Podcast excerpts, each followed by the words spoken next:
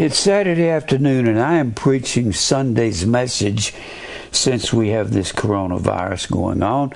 I'm teaching to an empty auditorium. Uh, all we have is the guys running the cameras and Mike running the board back there. I've got a title on the board that's interesting. Easter. Tomorrow is supposed to be Easter according to America. Easter and the rest of the pagan unholy days are the reason for coronavirus, and that's the exact truth. Now, Easter is in the Bible one time. Let me give it to you. Acts, the 12th chapter. You say, How do you know that? Well, you look up Easter in your uh, concordance, and it'll give you one place. Here it is, Acts 12.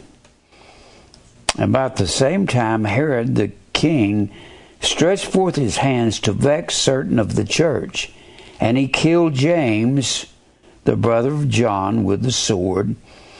And because he saw it pleased the Jews, he proceeded further to take Peter also. Then were the days of unleavened bread. Unleavened bread was the feast of Passover. And when he had apprehended him, he put him in prison and delivered him to four quaternions of soldiers to keep him, intending after Easter to bring him forth to the people. That's not Easter. That's not even the word Easter. The Greek word is P A S C H A. Pascha. That is the common word throughout the Bible, New Testament, Passover.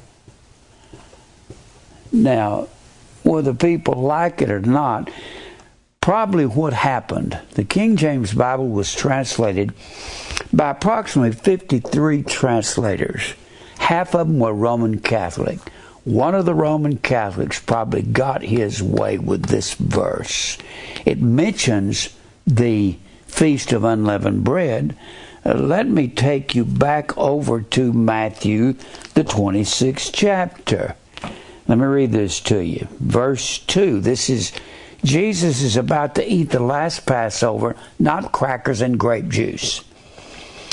You know that after two days, verse 2, the feast of Passover, the word is Pascha. Same word as Easter over in Acts 12.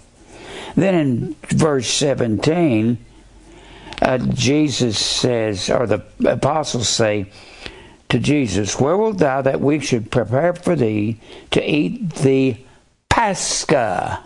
Not, it's not Easter. And he says the same thing in verse 18 the last sentence, I will keep the Pascha, the Passover, at the house of my disciples. He says the same thing in verse 19. And they made ready the Pascha. Not they didn't make ready Easter. Now, that is outrageously ridiculous that they translated that Easter.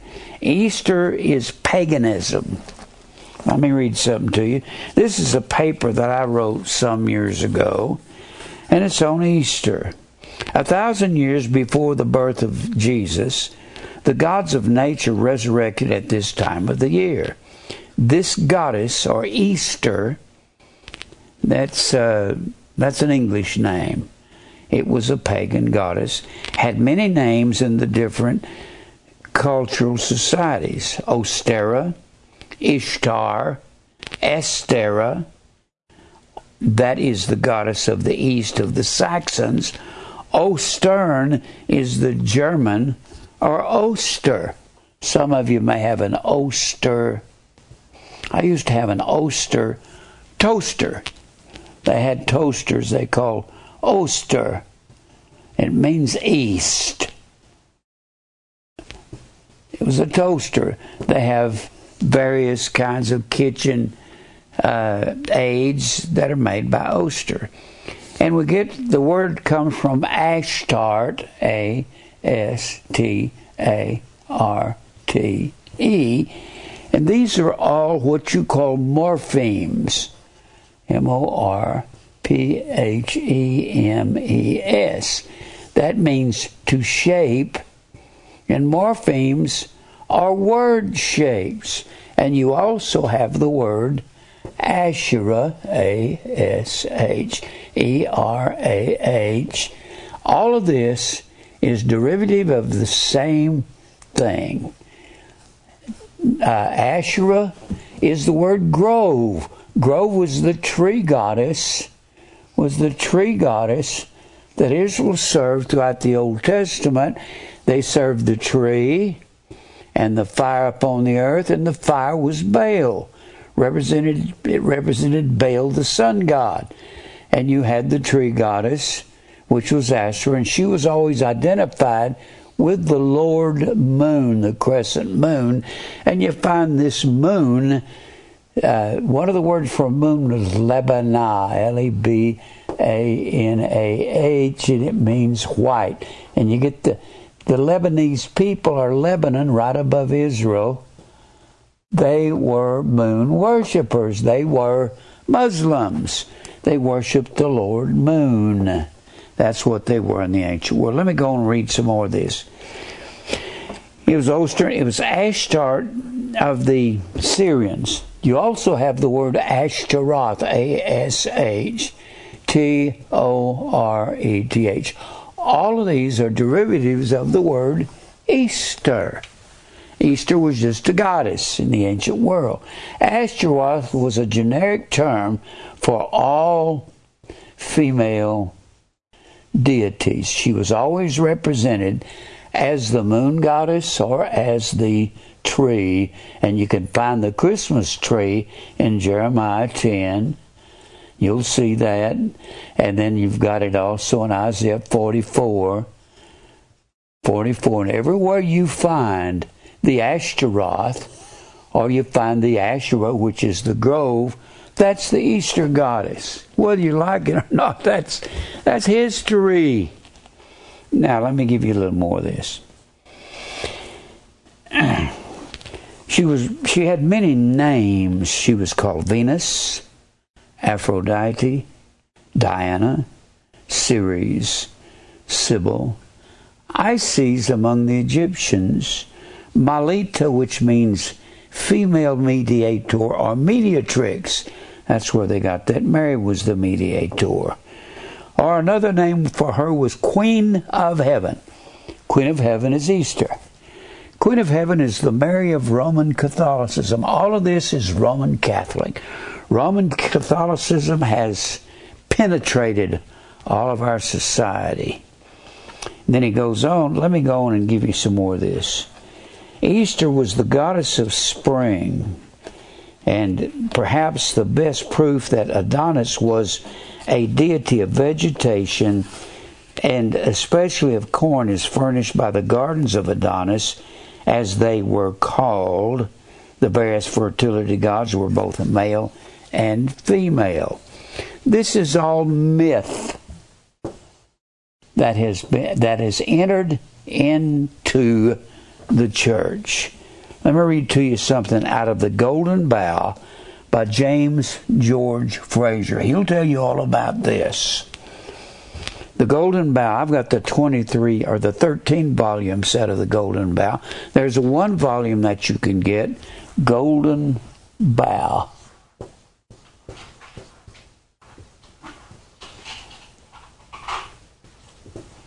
It means the golden limb on the tree, the golden bough.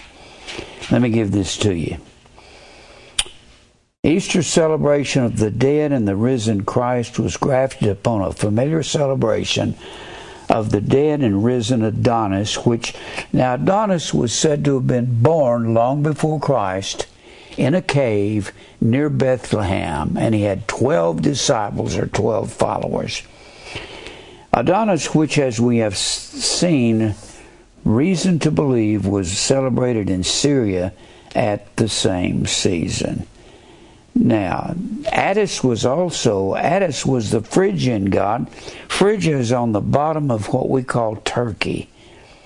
what Phrygia, Attis was to Phrygia what Adonis was to Assyria. Adonis was the god of vegetation, and his death and resurrection was annually mourned. That's where they get Easter annually. The historian Geisler tells us, G I E S L E R, said the early church did not have one day a year, one day a year that they celebrated the resurrection of Christ. What they did, they celebrated it since he arose on the first day of the week.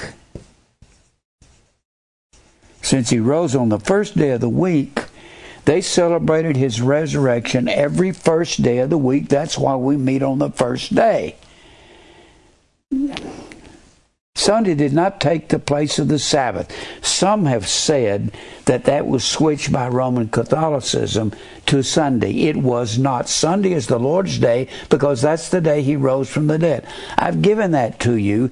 He was crucified on Friday, and people say, well, the Bible says as, as Jonah was three days and three nights in the belly of the whale, that the Son of Man will be three days, three days and three nights in the heart of the earth. Well, if if Jesus is in the in the tomb three days and three nights, he would have been in the tomb seventy two hours. And he would have had to been in there the full seventy two hours to be three days and three nights. Therefore, he would have had to have risen a fraction of a second. Let's say he rose from the dead, one millionth of a second after the 72 hours. He would have risen on the fourth day, one millionth of a second later. But he repeatedly says, I will rise the third day.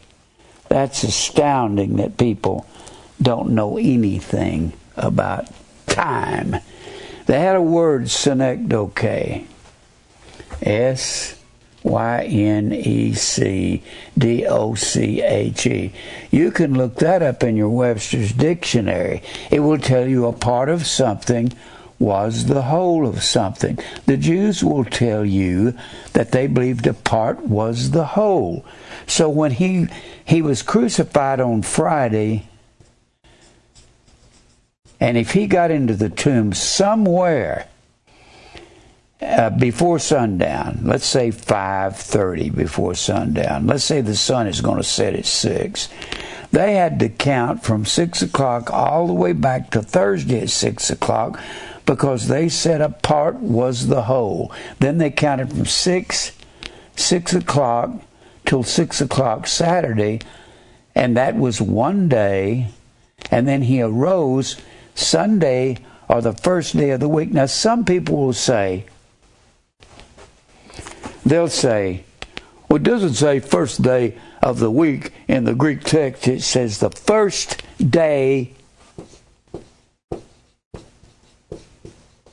of, and when you look up week, it says Sabbaton, S A B B A T O N. Let me explain this to you. It has a Jewish meaning. The first, the Jews numbered the days of the week from the Sabbath. And they said Sunday was the first day of the Sabbath. Monday was the second day of the Sabbath. Tuesday was the third day of the Sabbath. Wednesday was the fourth day of the Sabbath, and so on. So when it says the first day of the Sabbath, it says the first day of the week. That's got a Jewishness to it. You have to know the Jewish custom. Ah. I've had people get mad at me. One lady wrote me a letter. I'll read it to you. She wrote me a letter and just got nearly hostile because I would not address the high day, the high day uh, let me see here. I had it here. Oh, here it is. her name was Annie, and she got mad at me, or Ann Nichols. She got mad, and she said, uh, "No thanks. What Jim Brown said was coronavirus." Was because of false teachers. Jim may think he's a prophet of doom, but Jesus was a prophet, a priest, and king. People want to hear about hope, not doom. I'm sorry. This coronavirus is the beginning of sorrows. It's the beginning of doom.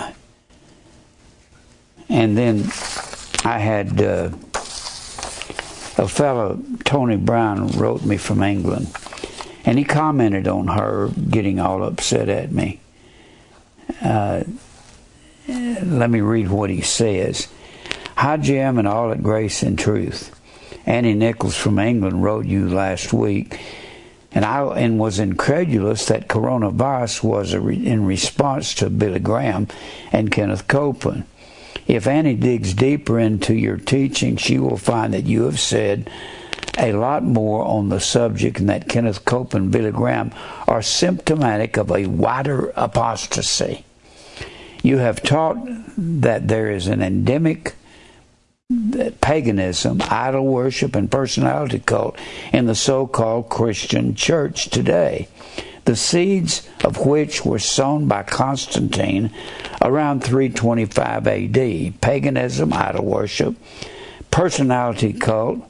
When God looks down, he sees a global church totally infected with paganism. That's exactly what they are. The Baptist Church is Roman Catholic today. Accept Christ is walking down the aisle and accepting the Eucharist. Idol worship and personality cult and the Bible clearly shows global apostasy. The Bible says the day of the Lord will not come except there come a falling away first. The word falling away is the word apostasis. Let me erase this. Apostasis. This is Second Thessalonians, and this is what is going on today. Apostasis is the problem. Let me erase this. I keep saying this. That's a favorite verse of mine. We're living in the apostasy, apostasis, falling away. Second Thessalonians 2 and 3. 2 and 3. Falling away. This is the word falling away. It comes from apo, meaning a removal, of stasis. Stasis is the word stasis, means upright. Upright. And we get the word, it comes from the word histemi, H I S T E M I. There's no H's in the Greek, it's just a diacritical mark, has a breathing sound and it means upright or to stand. And we get the word stauros from this. And a man who was said to be upright in the first century was said to be bearing his cross. There has been a removal of standing upright and the daily cross. I don't hear any preachers talking about crucifying self daily, dying daily. We're in it. Let me finish this he see, when God looks down, he sees a global church totally infected with paganism. This is from Tony Brown in England. Idol worship and personality cult, and the Bible clearly, clearly shows the global apostasy as the main reason for pestilence such as coronavirus, but that's not all there is to it. It's all of the all of the diseases that we've had, all of the plagues. It's the Black Plague, it's the bubonic plague, it is the Ebola, it's AIDS, it's all the rest of them that God keeps bringing on the world. Copeland and Billy Graham are nothing but a sideshow in comparison. Billy Graham preached accept Christ as your personal Savior when you're dead in sin, and you can't do that. The Bible says the natural man does not receive dechomai spiritual things. Dek is the word ten of the Greek. Dechomai means to reach out the ten fingers and accept an offer that's been given. Dead men do not accept anything spiritual, and that is the main message that Graham preached. You sound angry? I am. I got sick of Billy Graham a long time ago. He preached sinner's prayer for salvation. We know that God heareth not sinners, the blind man said after he was healed. If any man be a worshiper of God, doeth his will, him he heareth. Oh, but the Bible says, Whosoever shall call upon the name of the Lord shall be saved. But the next verse says, How shall they call on him and whom they've not believed? You got to believe, be a believer, which is the method of salvation, in order to pray to God. We do not worship you, we worship God and thank Him for using you all these decades to teach and gather the remaining sheep and help us understand the truth behind the world events.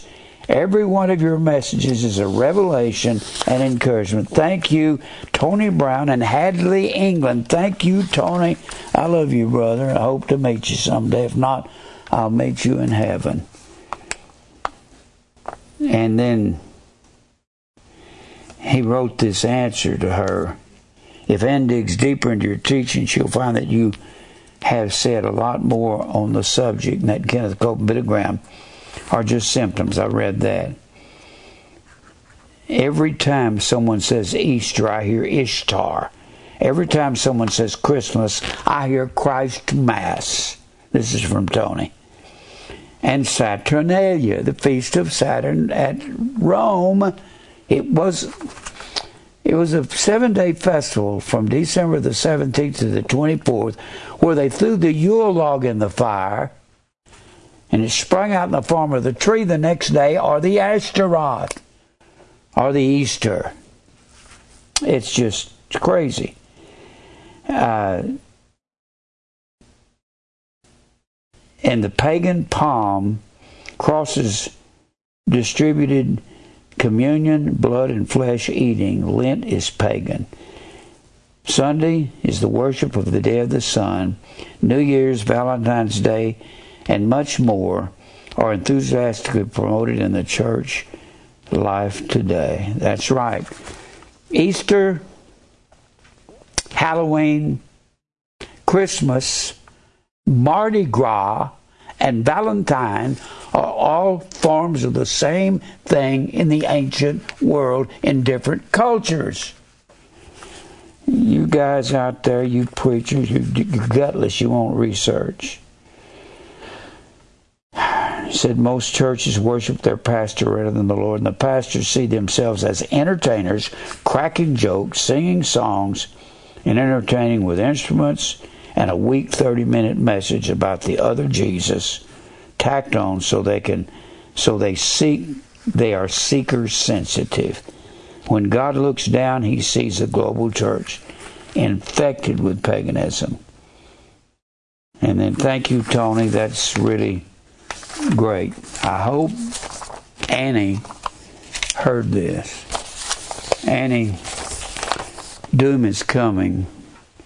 And you're just like all those Israelites when Jeremiah was walking through the streets saying, Nebuchadnezzar's coming, doom is on the way, he's going to destroy Israel for being involved in all of this Baal and grove and sun and tree worship. It's utterly insane. I got to give you one other thing. She wrote me and got mad because I wouldn't deal with the high day on the day that Jesus died the high day showed you that this has to be, he had to die on Friday because the Bible says the day that he died was the Sabbath of that week was an high day. Let me show you that. John 19. Most people don't know what a high day is. A high day is a let me use a mathematical term. It's a geometry term. It's a congruent, C O N G R U E N T. It's a congruent day. In in geometry, if you got a a triangle and it can fit on another triangle exactly, and you got them in two different places, then they are con they're called congruent. It can fit right on top of it. That's the same thing as a high day. A high day was where a Sabbath could fit right on top of another Sabbath. And the Bible says that the Sabbath, the weekly Sabbath of the Passover where Jesus died, was a high day. How was it? How was that Sabbath of that week a high day? Let me show you. Okay? Let's go over here to Jesus is on the cross.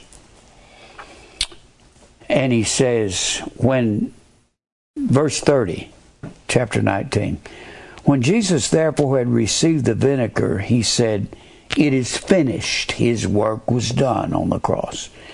He bowed his head and gave up the ghost. And the Jews therefore, because it was preparation, preparation is a word Paraskeun. P A R A S K E U N. P A R A S K E U N. Let me put it in Greek. P, that's the pi. A R A S K E. That's very important there. U N. An N is like a V, a U is like a U, an S is an, in the middle of a word is an oval with a little flag on it. A's look like A's. The R looks like a P. You knock our front leg off of it, and that's an R. And the P looks like a pi, and it is. Paraskeun is feminine gender. There was only one day to the Jew that they called mother of the Sabbath. The day they called Mother the Sabbath was the Friday. Every Friday, they called that the Mother of the Sabbath. Or here's another thing they called it Sabbath Eve. Eve was the mother of all living, according to the third chapter of Genesis. So they called it the Sabbath mother or Sabbath Eve. Well, that Sabbath, the day that Jesus died, was Nisan 14. And this will show you how that was a high day. Nisan 14. Nisan was their first month of their year. The first month, Nisan, was our month, March, April. You say, why March, April? Why not March or April? because they had 360 days in their calendar year. We got 365. So it threw their days off, and they had to add days every so many years to make up for the days. So Nisan 14 was the official day of Passover. Passover, according to just one verse, Luke 22 and 1. And the day of the Passover, the Bible says that the feast of unleavened bread, it says, feast of unleavened bread.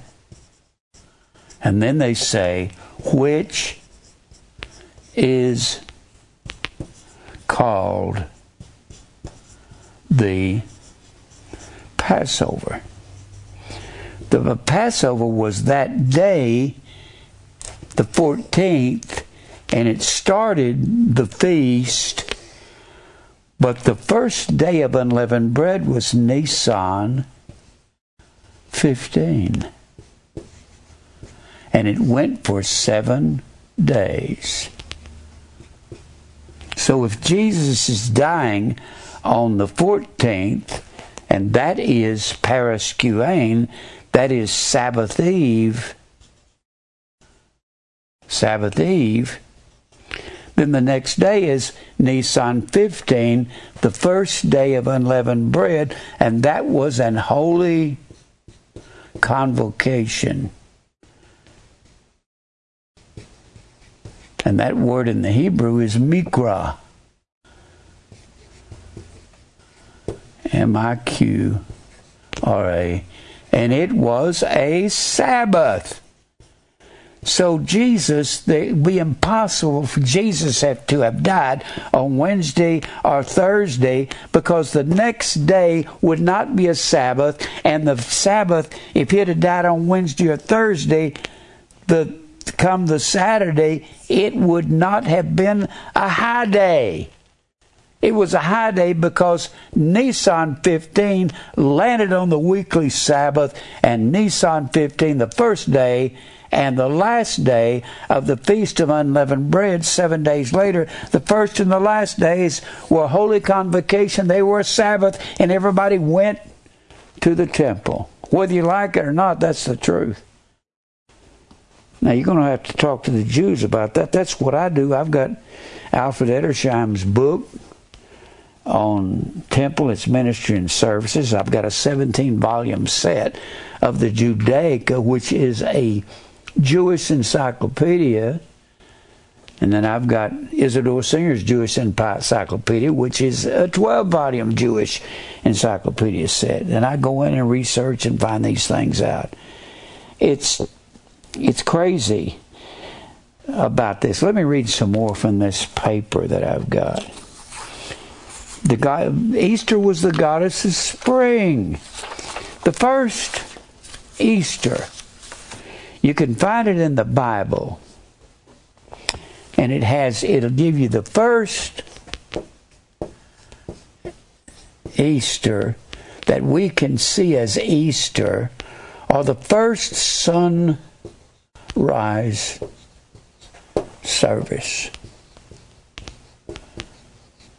Now, if Israel was involved in this, and they were, and God says, I'll send sword, famine, pestilence, which is disease. I'll send the sword, the famine, the pestilence. And then I'll send the beast to carry you away into captivity. And that was Babylon, Persia, Greece, and then Rome. Babylon would carry Israel away. Then he'd be overthrown by Persia, and they'd rule Israel and then Greece would overthrow the Persians, and they'd rule Israel, and then Rome would overthrow these three, and they were the beast with iron teeth there in Isaiah, uh, excuse me, in Daniel 7 and in Revelation 13. So God says, I'll send pestilence if you go after these other gods. Let me go back to, I'm going to go to this right here.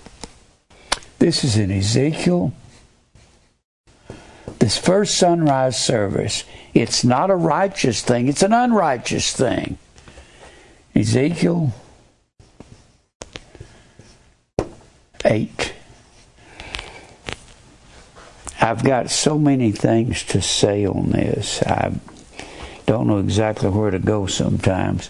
Let me go ahead and go to Ezekiel the 8th chapter. Let's look at this first sunrise service.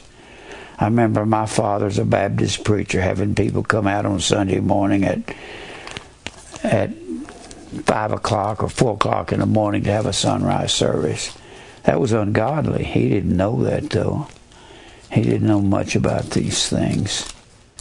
People say, You got that from your father. I didn't get anything I teach from my father. He was a very ignorant man. Now go to Ezekiel the eighth chapter. Let me erase some of this. I hope you got that. The 15th was the first day of unleavened bread, and it was a Sabbath. And it landed on the weekly Sabbath. That made the weekly Sabbath that week and high day. You can't make the high day come out any other way.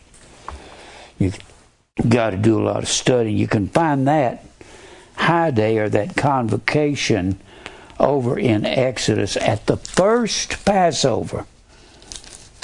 Exodus, the 12th chapter. This is the first Passover.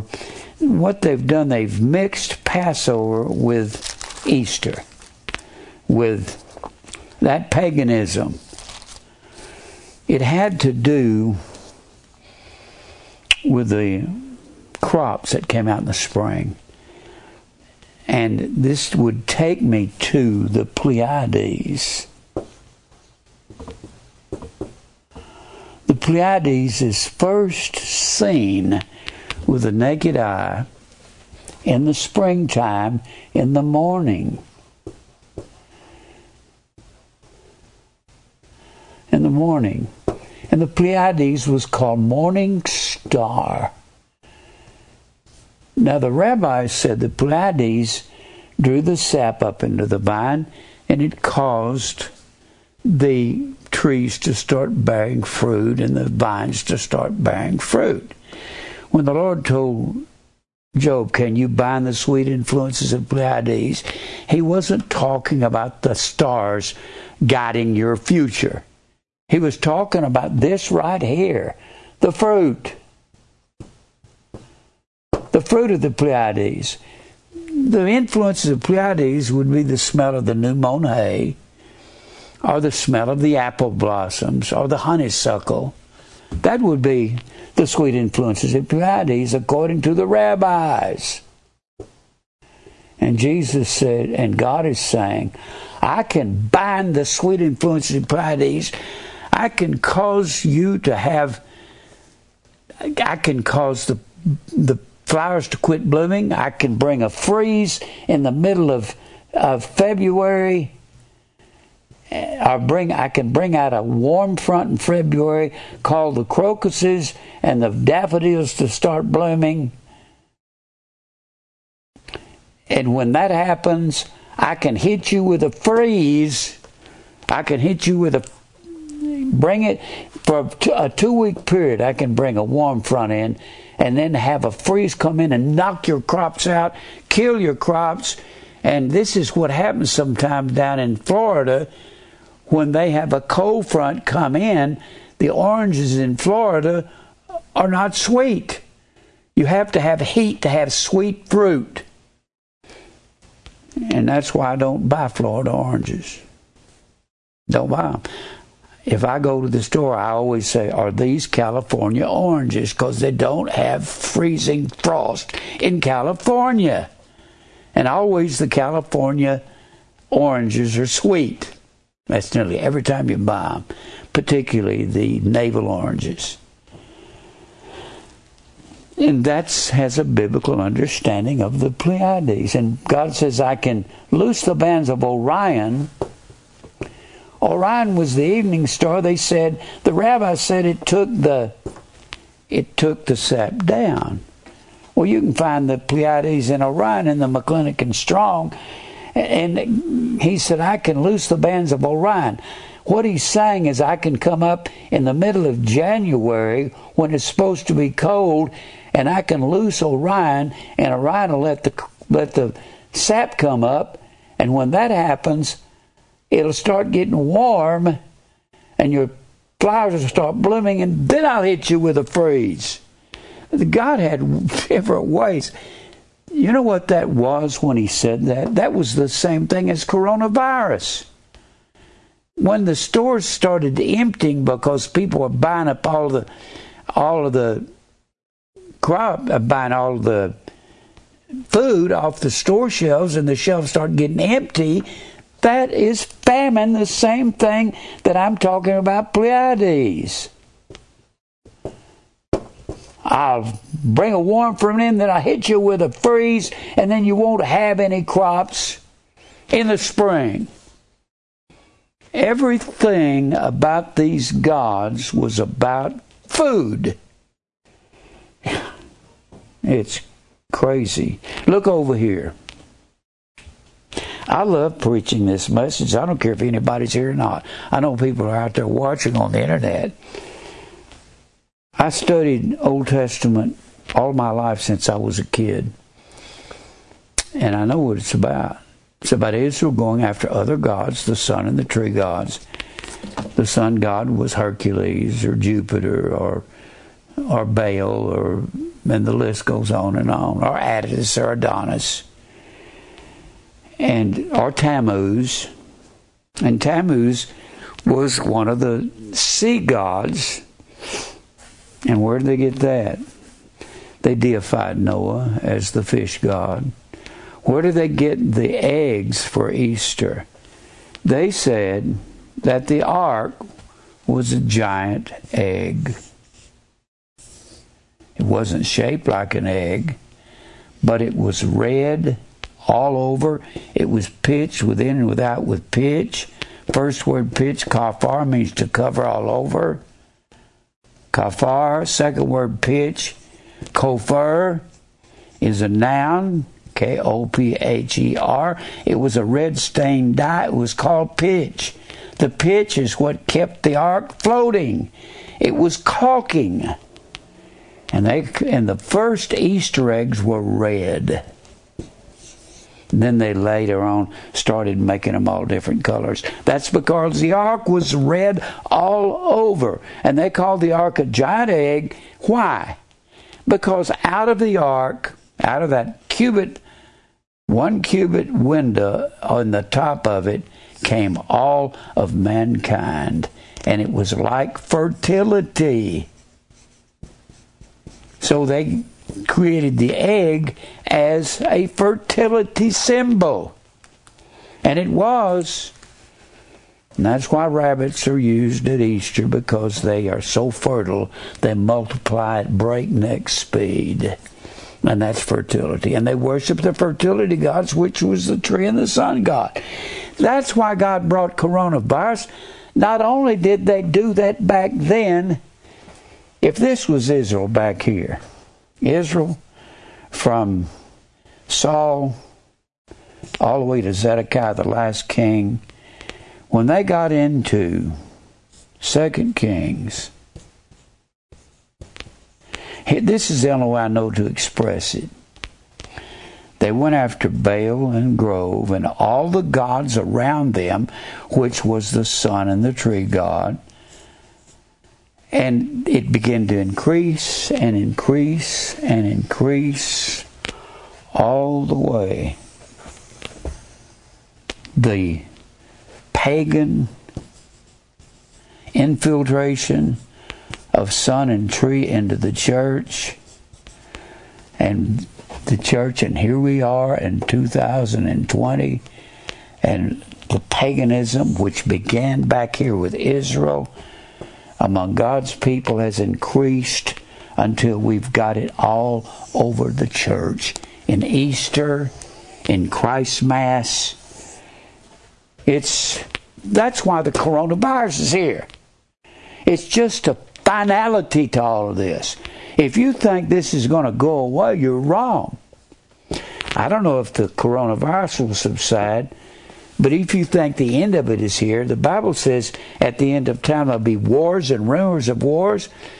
We've got so many wars we don't even know where to begin or where to even start studying. We got it all over the world. We got all kinds of terrorists, uh, Al Qaeda and ISIS and Hamas, and, and the, the list goes on and on. There is no hope for the world other than in Jesus Christ. Easter is Ishtar whether you like it or not. You say, you sound like you're angry. I'm angry at the preachers for lying through their teeth. I don't like it when people lie to the church and cause them to become apathetic. And that's what the Bible says all these winds of doctrine do. Now, look here.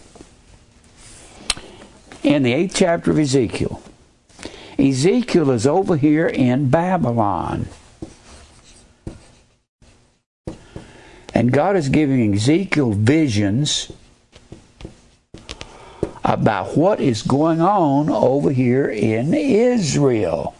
He's 650, 700 miles away. So God is giving Ezekiel visions about the temple over here and about the pagan worship that's in the temple. And it's going on in the churches today. Now, this is the Lord coming to Ezekiel, verse 9 of chapter 8. He said unto me, Go in and behold the wicked abominations that they, Israel, is doing here in Jerusalem. I'm not going to read the rest of the chapter, that's what he's talking about. So I went in and saw, and behold, every form of creeping things, and an abominable beast, and all the idols of the house of Israel portrayed upon the wall round about. They had paganism all over their walls. And there stood before them seventy men of the ancients of the house of Israel. And in the midst of them stood Jaazaniah, the son of Shaphan, Shaphan, and with every man his censer in his hand, and a thick cloud of incense went up. Then said he unto me, Son of man, that's how God addressed Ezekiel. I believe this is Jesus pre incarnate talking to Ezekiel. Then said he unto me, Son of man, hast thou seen what the ancients of the house of Israel do in the dark? He's saying this is darkness that they're doing in the temple. Every man in the chambers of his imagery, for they say, The Lord don't see us and he don't know what we're doing. We're too small in the scheme of all the things in the world. The Lord seeth us not, and the Lord hath forsaken the earth. God don't care what we're doing worshiping all these idol gods. And he said unto me, Turn the yet again, and you're going to see greater abominations, greater stinking things in my nostrils that Israel is doing. This is why God scattered them. Ezekiel had been scattered over and he'd been carried over into Babylon in around 597 BC. And he's he is writing down what God's going to do in 586 BC, just about 11 years later, when God brings Nebuchadnezzar in and he destroys the whole city. Because of what? Because of going after these other gods. Then he brought me to the door of the gate of the Lord's house, which was towards the north, and behold, there sit women weeping for Tammuz. Tammuz was one of the sun tree god, one of the sun sea gods of the ancient world. Let me erase this. Now, people don't like it because I'm saying coronavirus is due to the things that's going on in the churches. God's judgment is upon the world. All right. There's only one cubit window in the top of the ark. It didn't look like a boat, it looked like a casket. What it looked like. Now, Ezekiel had been carried away in 596 97 BC. He's over here in Babylon, and God is revealing to him what he's doing over here in Israel. So, Tammuz, the women were weeping for Tammuz. Let me give this to you. The weeping for Tammuz was brought into the church and renamed Lent in among the Franks, Franks are the French. That's what it means. The Franks was a horde of people that rampaged across Europe back in the ancient world. And this goes with Christ Mass. Christmas was it was it was adopted into the church by Constantine.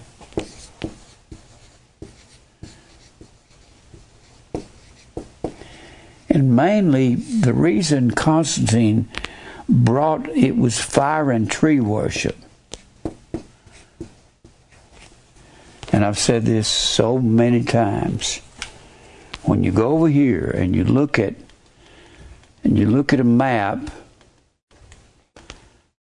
of the Mediterranean Sea. All right. And you can see the beast was had its boundaries on the sea. The beast was Babylon, Persia, Babylon being Iraq, same thing. Persia being Iran and Afghanistan and so forth. And Greece was here, and Alexander the Great was the great leader of Greece, and Rome. That's why the beast comes up out of the sea. Now, what was I going to tell you? All right, Tammuz, talking about Tammuz. Constantine believed that he was going to lose the empire about 200 years before Constantine. All of the rulers of the Roman Empire, the Caesars, they they were only ruling on the sea. That was called the Roman Empire. They had above Rome up here in what was called pagan lands, you had all of these people that were not ruled by Rome. You had the Huns coming from over here in the Far East. They came here and settled in Germany. You had the Goths. You had the Goths. You had the Ostrogoths. You had the Visigoths right here coming down. The Visigoths were the ones that Constantine was terrified because they were barbaric hordes. So he said, for 200 years, all the Caesars thought they were going to lose Rome.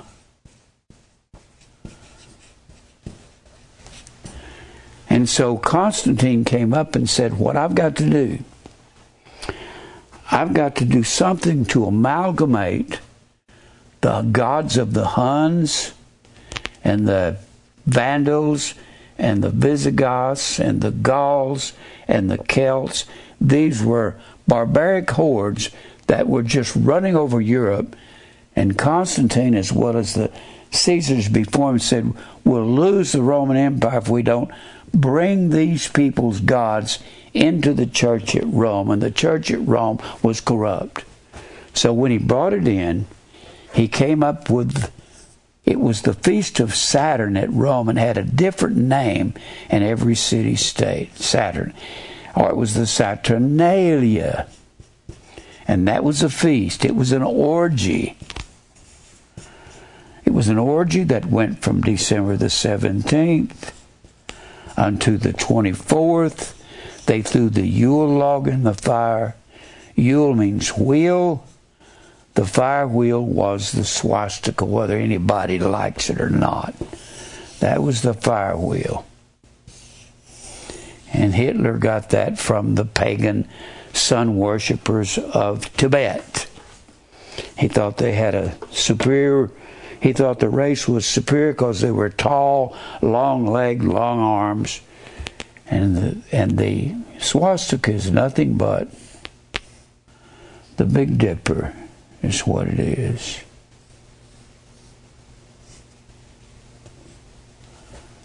All right. It means it is good.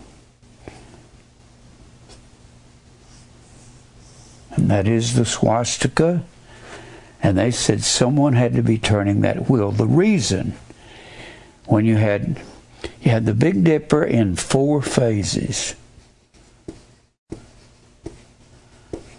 You had June. They would check the Big Dipper in June the 3rd. Then they would check it September the 3rd. And they knew they were going into winter. And they, when they got into winter, this point down here was called Yule of the Big Dipper, it was called Wheel of the Year. Wheel of the Year. And they said the Queen of Heaven was turning that wheel. They looked at the Big Dipper and they thought it was all on one plane. Now, those stars in the Big Dipper, from where we stand, they look like one plane. They may be hundreds of millions of miles apart, but it looks like one plane. So they looked at it. They looked at it in June, September, and then uh, December the 3rd, they look. And then they're trying to get, they called this a clock. It was a harvest clock. And they said, What we have to do is get through this dead of winter. They didn't have any ways to keep food.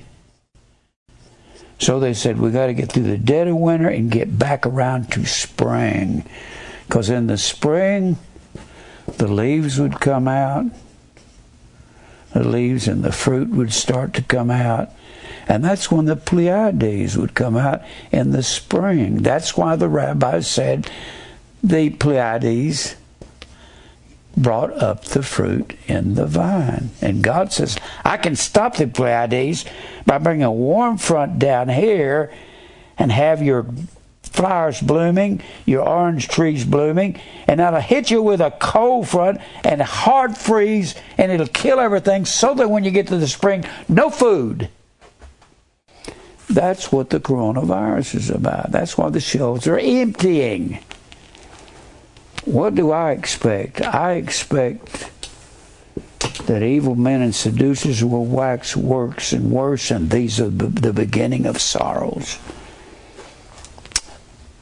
So that's what they, and here's the way they did. They had this feast of Saturn. It was an orgy. Do you think Jesus wants his name on an orgy? So they took the 25th and gave that birthday to Hercules and all of these gods, Mithra at Rome. And December the 25th was the most famous day among the pagans in the ancient world. You look up Mithra and McClintock and Strong, it'll tell you that was the day of his birth. So they had a seven day festival. Then, when that was among the Romans, then when you got to February, February the 7th, through the 14th was a festival among the Franks. They took us seven days and they looked at the sun god. The 25th was given to the sun god because that's when the light began to increase and the days began to get a little bit longer by seconds. Then, when you get down here to the 7th of February, they had a seven day festival among the French. And they would party for seven days.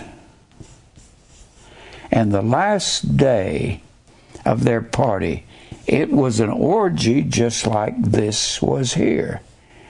And they called that last day of their orgy Mardi Gras. Mardi Gras means Fat Tuesday. Move this. Fat Tuesday.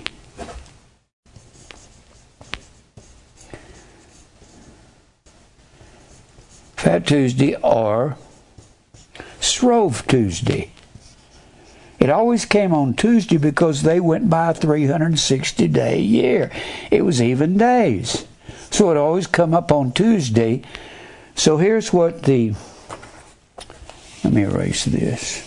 They were looking for the Big Dipper to get back around to spring to have crops. I've got a shirt that says the Big Dipper is the reason for the season. I'm going to have one made up. The swastika is the reason for the season because the swastika and the Big Dipper are the same thing. Well, the Franks, they call that Mardi Gras and Christmas are the same thing in different cultures. Among the French, it was Mardi Gras. Among the Romans, it was Saturnalia. And Constantine brought all the gods of these Goths and Visigoths and Ostrogoths and Vandals and all these pagans, brought it into the church and renamed Feast of Saturn Christmas. And Pope Julius I gave Christmas, Christ Mass, its pagan name. Pope Julius you think I made that up the first? I just come up with Pope Julius the first. I didn't come up with that. Then Tuesday, the last day would be on Tuesday. The next day would be Wednesday. The Roman Catholics brought that Wednesday in the church and called it Ash Wednesday, and they put ashes on their forehead. And if they were really sincere, they'd wear sackcloth and ashes. Ash Wednesday. And that was the first day they started weeping for Wednesday, and that would be on February 15th and they would weep for Tammuz, their god. They'd weep for Tammuz for 40 days. And the Roman Catholics brought that into the Roman Catholic Church and called that, they just simply took paganism, brought it in the church, and renamed it. And they called that Lent. And exactly when you they would go to February, March, and they would go up to March that week 40 days, 40 days from February 15th would be March 25th. March 25th, they called the Day of Annunciation. The Catholics did.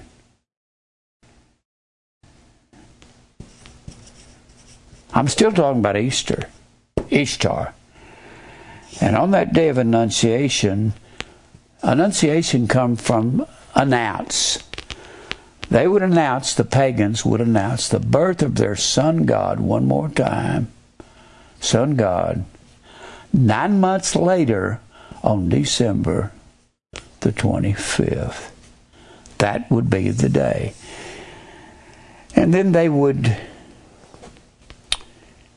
they would announce they would have this day of annunciation where they're announcing this the birth of their sun God.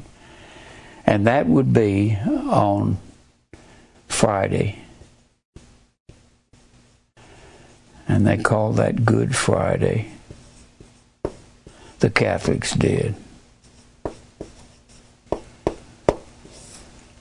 This they brought this into the church, and what they did on the 25th, they said their sun god, Tammuz, they wept for Tammuz for 40 days, just like the Roman Catholics brought that into the church and called it Lent for 40 days, where they would give up some food of some kind if they didn't like Brussels sprouts, they'd give up Brussels sprouts for 40 days. Or some guy that's trying to quit smoking would give up smoking for that. That has nothing to do with Jesus. And they said that Ishtar, 40 days, Ishtar or Easter would resurrect Tammuz after that 40 day mourning process and it was Ishtar or Easter that would resurrect him from the dead. So the resurrection, people say, well, none of the other gods were resurrected like Christ. Oh, they were in mythology. And what this is, is myth. It's myth. Let me show you something. This is really interesting to me. Well, let me finish up with this. They were weeping for Tammuz, verse 15. How much time do I have, Mike? 28. All right. Verse 15 What chapter? of chapter 8 of Ezekiel. Then said he unto me, They're weeping for Tammuz in verse 14. Then said he unto me, Hast thou seen this, O Son of Man? Turn thee yet again, and thou shalt see great abominations, greater abominations than these. Abomination means to stink in God's nostrils. He brought me into the inner court of the Lord's house. The Lord's house was the temple. The inner court. You had a there was a wall surrounding this.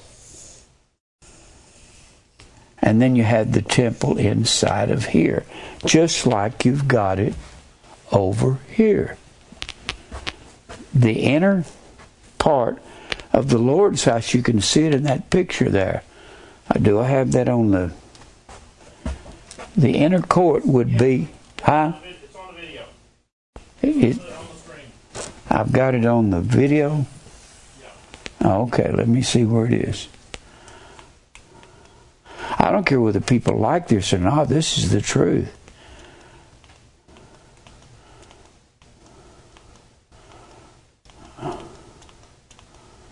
All right. Um, I didn't know I had it on here. Do I have it?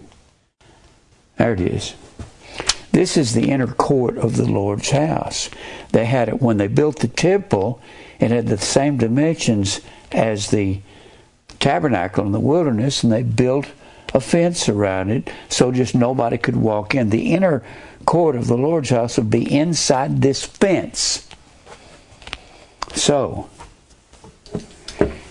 he brought me to the inner court of the Lord's house, and behold, at the door of the temple of the Lord, between the porch and the altar.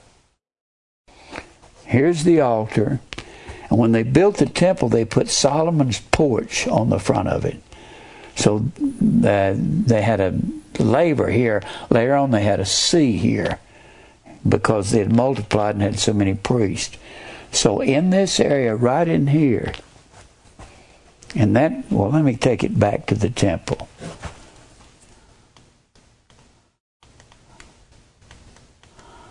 All right.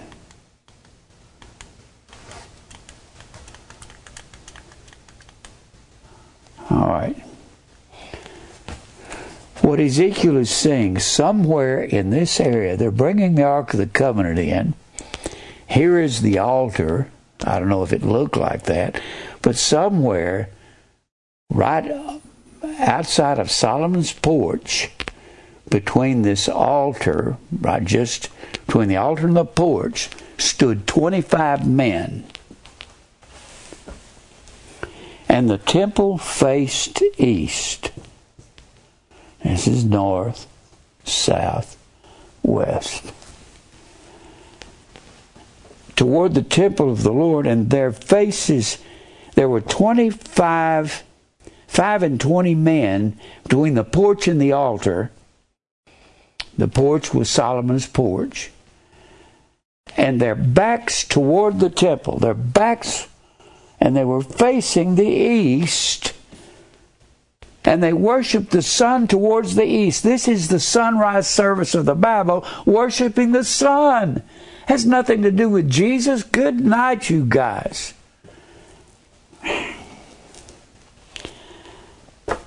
Then said he unto me, Hast thou seen this, Son of Man? Is it a light thing? You think is just a light thing?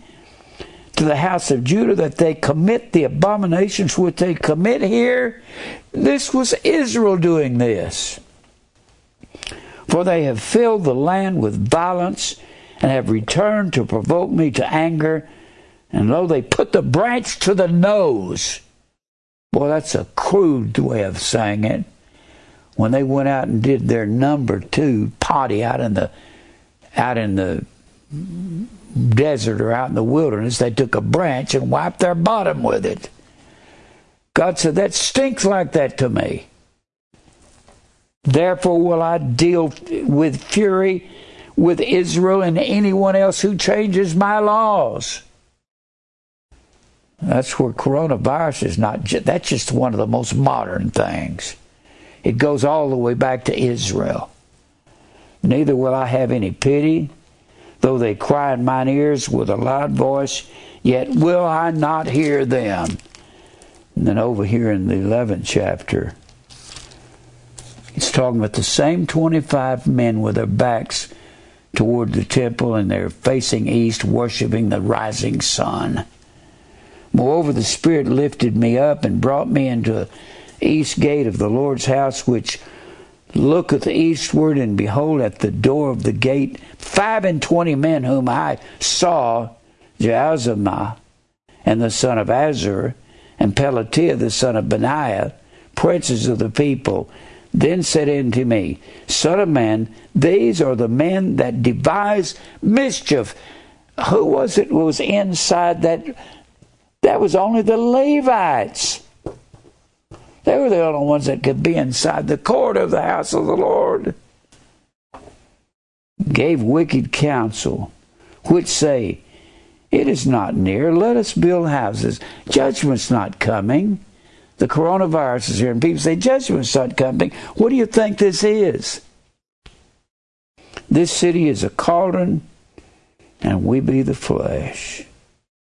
Therefore prophesy against them, prophesy, Son of Man the Spirit of the Lord fell upon me and saith unto me, Speak, thus saith the Lord.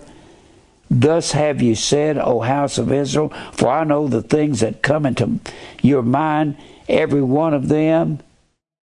God says, I'm going to destroy all of you. You will fall by the sword, there in verse 10. I will judge you in the border of Israel. Ye shall know that I am the Lord. Now look over here. Let's go back to Deuteronomy. 28. Review a little bit, and then I'm going to go to the New Testament. He says in Deuteronomy 28, if you keep my laws and my statutes and my commandments, then I'll bless you. I'll bless you. I'll bless your city. I'll bless your storehouses. I'll bless your basket and your store. And you'll go against your enemy one way and they'll flee seven ways, and you'll be a winner. But if you're not obedient to me in verse 15, if you don't obey my words, verse 20, well, he says in verse 15, if you're not obedient to my statutes and my commandments, you'll be cursed in the city in verse 16. Your basket and your store will be cursed in 17. Your body will be cursed and your children will die and be stillborn. How's that for disease? In verse 20, the Lord shall send upon thee cursing, vexation, and rebuke, and all that thou settest thy hand to do, and you'll be destroyed, and you're going to perish quickly by whatever disease God sends. Whatever starvation and famine He sends, you're going to get it. I believe America's under the hand of the judgment of God with this virus, and I don't believe this is over. Because of the wickedness of thy doings, whereby thou hast forsaken me, the Lord shall make pestilence. The word is deber, means a destroying. D E B E R. It means an intentional destroying. I'll come back to that later. God intends to destroy him. The Lord shall smite thee. Well, let me back up. God's going to send cursing, vexation, and rebuke in verse 20 and all that you do until you be destroyed, Israel until you perish quickly because of the wickedness of your doings, whereby thou hast forsaken me because you're not obedient to me. The Lord shall make pestilence cleave unto thee until he has consumed thee from off the land, until he, you die, whither thou goest to possess it. I've studied First and Second Kings and First and Second Chronicles thoroughly. And God kept destroying Israel with these judgments because they kept going after all this idolatry. America's going after idolatry. Idolatry means to serve what you see, what you put in your eyes and your ears. The Lord shall smite thee, verse 22, with consumption, with fever, with inflammation. What is all this for? You're not obeying me and doing the things that I say do. You're not obedient to my commandments.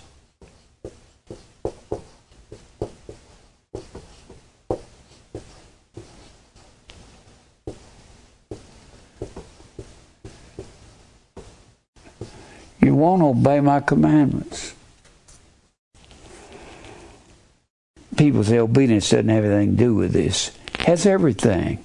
God says He's going to come back and take vengeance on all those that that know not God and obey not the gospel. They won't obey the gospel. You have to be obedient to the gospel. The gospel is the blood baptism. It's death to self. The Lord shall smite thee with consumption, with a fever.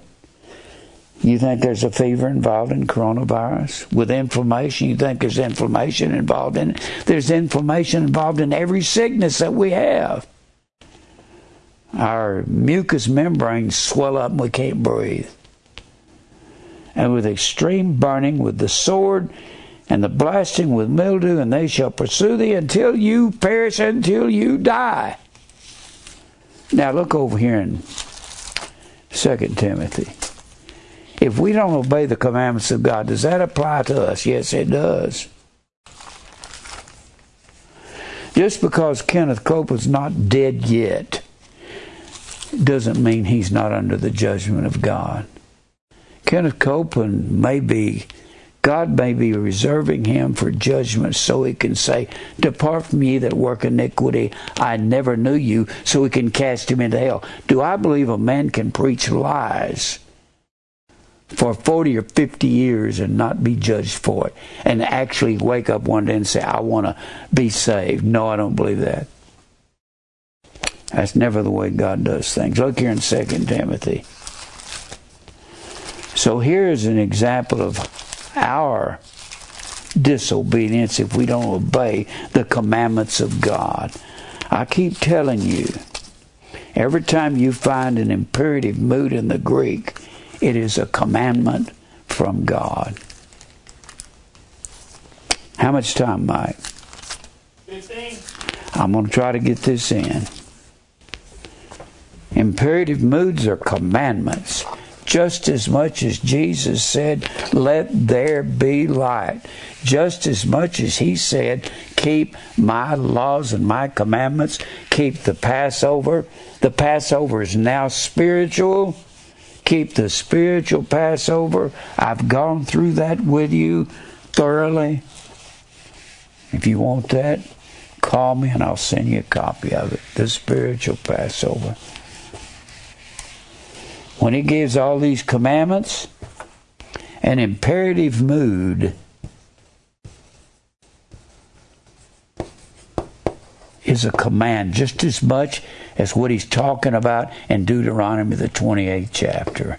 It's a command.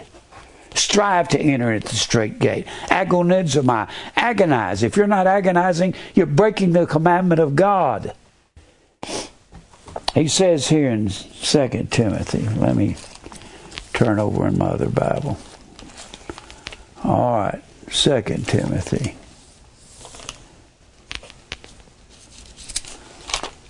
Second Timothy says in verse two, preach the word. He doesn't say preach lies. Does he? Nope. So if you're not preaching the word, and Kenneth Copeland and Fred Price and Creflo Dollar and Jesse Duplantis and T.D. Jakes and George Myers are not preaching the word, they're preaching their imagination. They are froward. They've twisted the word of God. All of them. Here in 2 Timothy,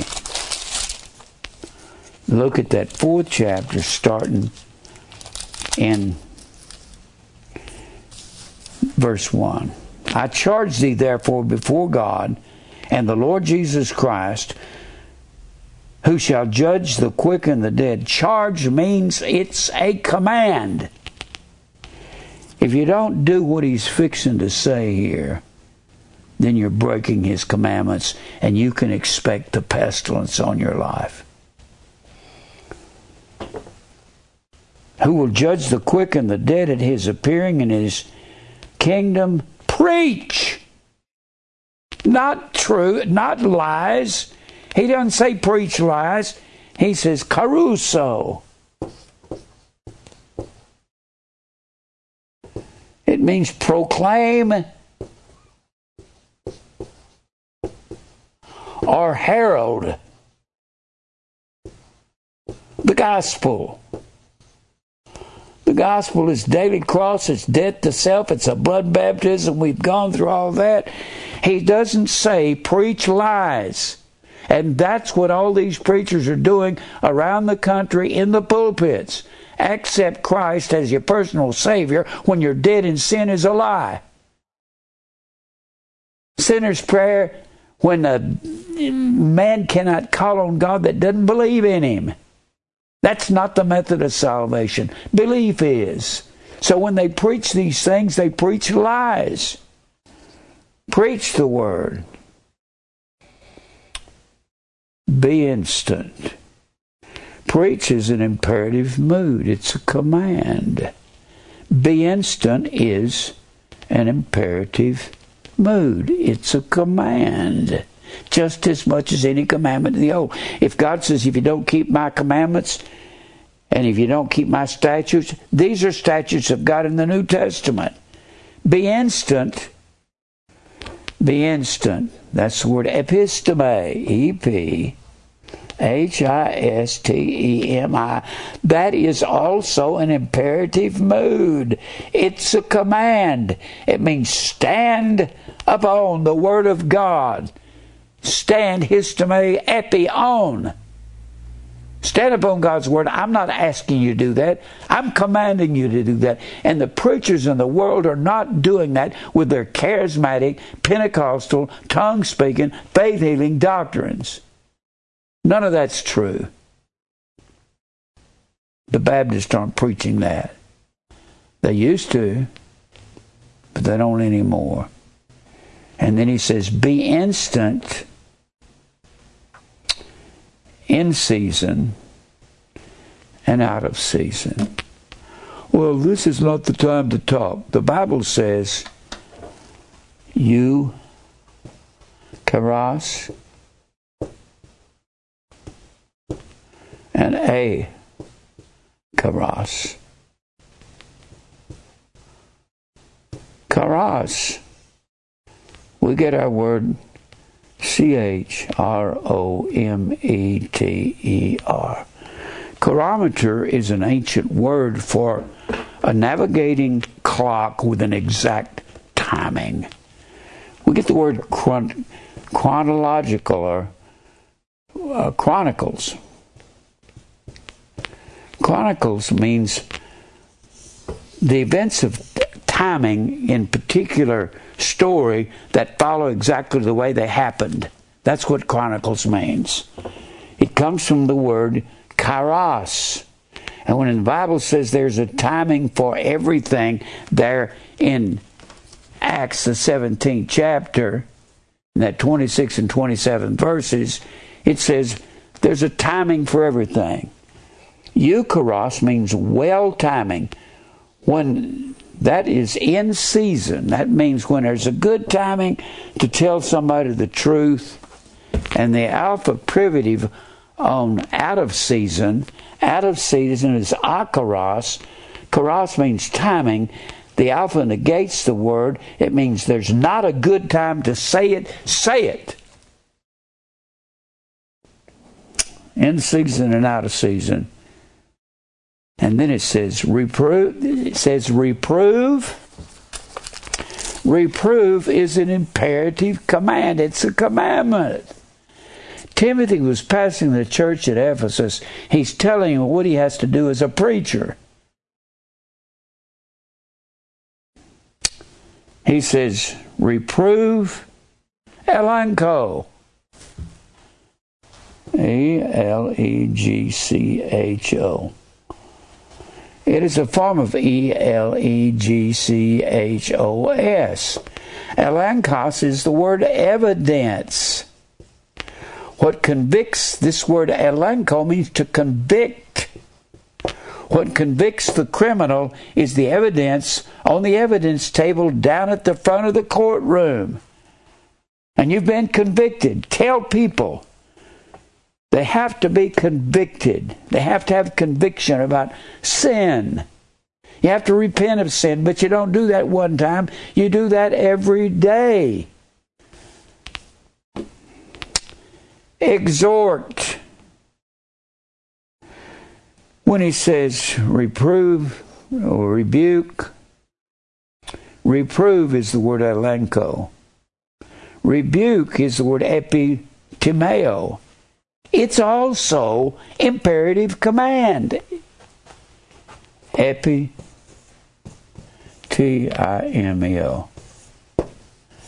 Epitimeo is a construction of epi and T I M E. Looks like time, but it's not. It's time. It means honor. Honor your father and your mother. It means to place a value upon them to superimpose or to cover them, and that's imperative. You can't just come up and say, I want to honor my father, and she wants me to go get her some cigarettes and beer at the market. Don't you do that. Say, I'm going to honor you, Mom. I'm not going to get, get anything for you that I know God is, doesn't want. Tell her the truth. And if you're going to superimpose the honor upon people you're going to tell them the truth. You're not going to lie like Kenneth Copeland, talking about faith healing, talking about tongues. God will bring judgment on your life for that. And who he was, the ones that God was going to bring judgment was the believers. He may just leave the. I believe Kenneth Copeland's an unbeliever. I don't believe he's any more a saved believer than some monkey in a zoo. Don't believe that. Don't, you cannot preach lies for as long as he's preached and cheat people out of. He says he's worth seven billion dollars. What is a preacher doing with seven billion dollars? He's a crook. So all of all of his cohorts, Creflo Dollar, they're crooks. They lie, they cheat, they steal. Why am I supposed to like liars and cheaters and thieves? People say, You're mad at these fellow preachers. They're not fellow preachers. They don't preach the truth, they don't herald Christ. Rebuke. The word rebuke is the word elencho. And exhort Reprove, rebuke, exhort are all imperative moods. Exhort is the word parakaleo.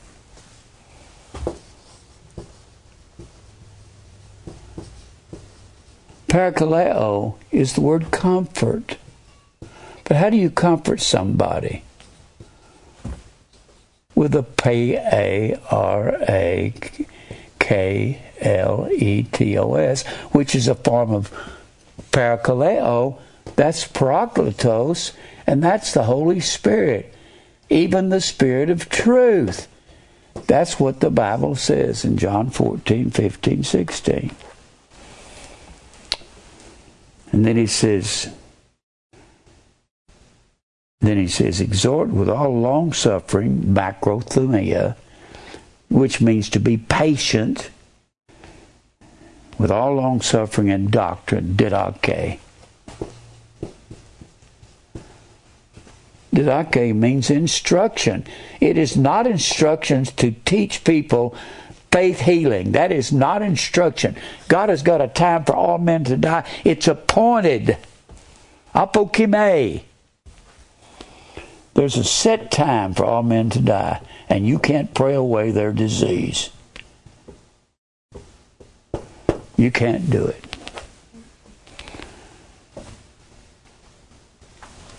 And doctrine, instruction. You don't instruct people with lies like the charismatics and the Baptists do.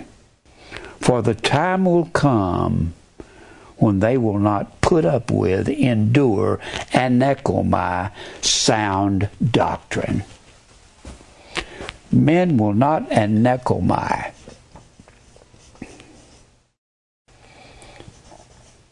Put up with sound